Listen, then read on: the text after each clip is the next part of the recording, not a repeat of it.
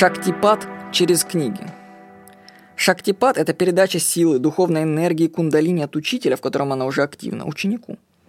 Передача может происходить через взгляд, касание, мысль или произнесение мантры. Хотите при чтении книги получить энергию от ее автора? Представьте, что вы читаете книгу, например, по бизнесу, а вместо с ней получаете от автора его еще стиль мышления и силу. Энергия успеха передается вам напрямую от автора – Скажите, было бы здорово, да, так заряжаться через книги от авторов. Я считаю, что авторы могут закладывать в свои книги такую силу. Но сила активируется только при определенных условиях. Например, в случае тщательного выполнения упражнений, описанных в книге. Так я однажды прочитал книгу Нарбекова «Опыт дурака» или «Путь к прозрению». В ней было упражнение. Нужно было встать и простоять 15 минут с вытянутыми руками. Я встал и сделал.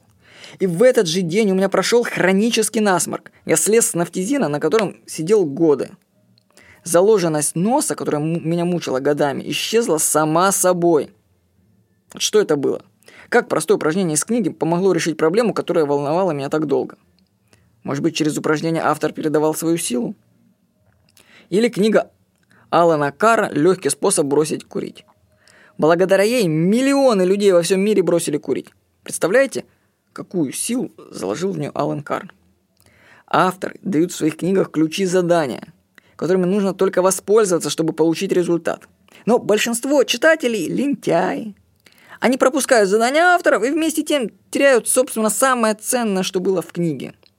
Выполняйте задания, которые приводятся в книгах.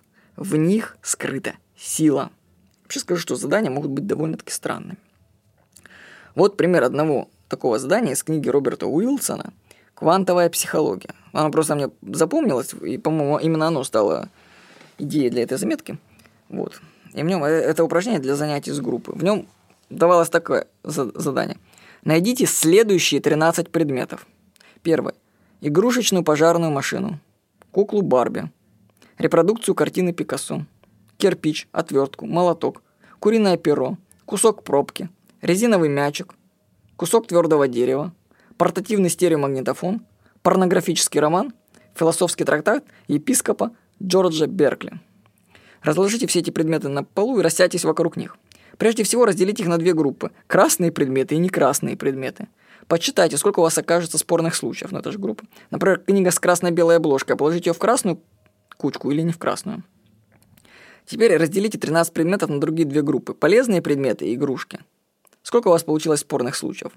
Относится ли искусство к игрушкам, а порнография?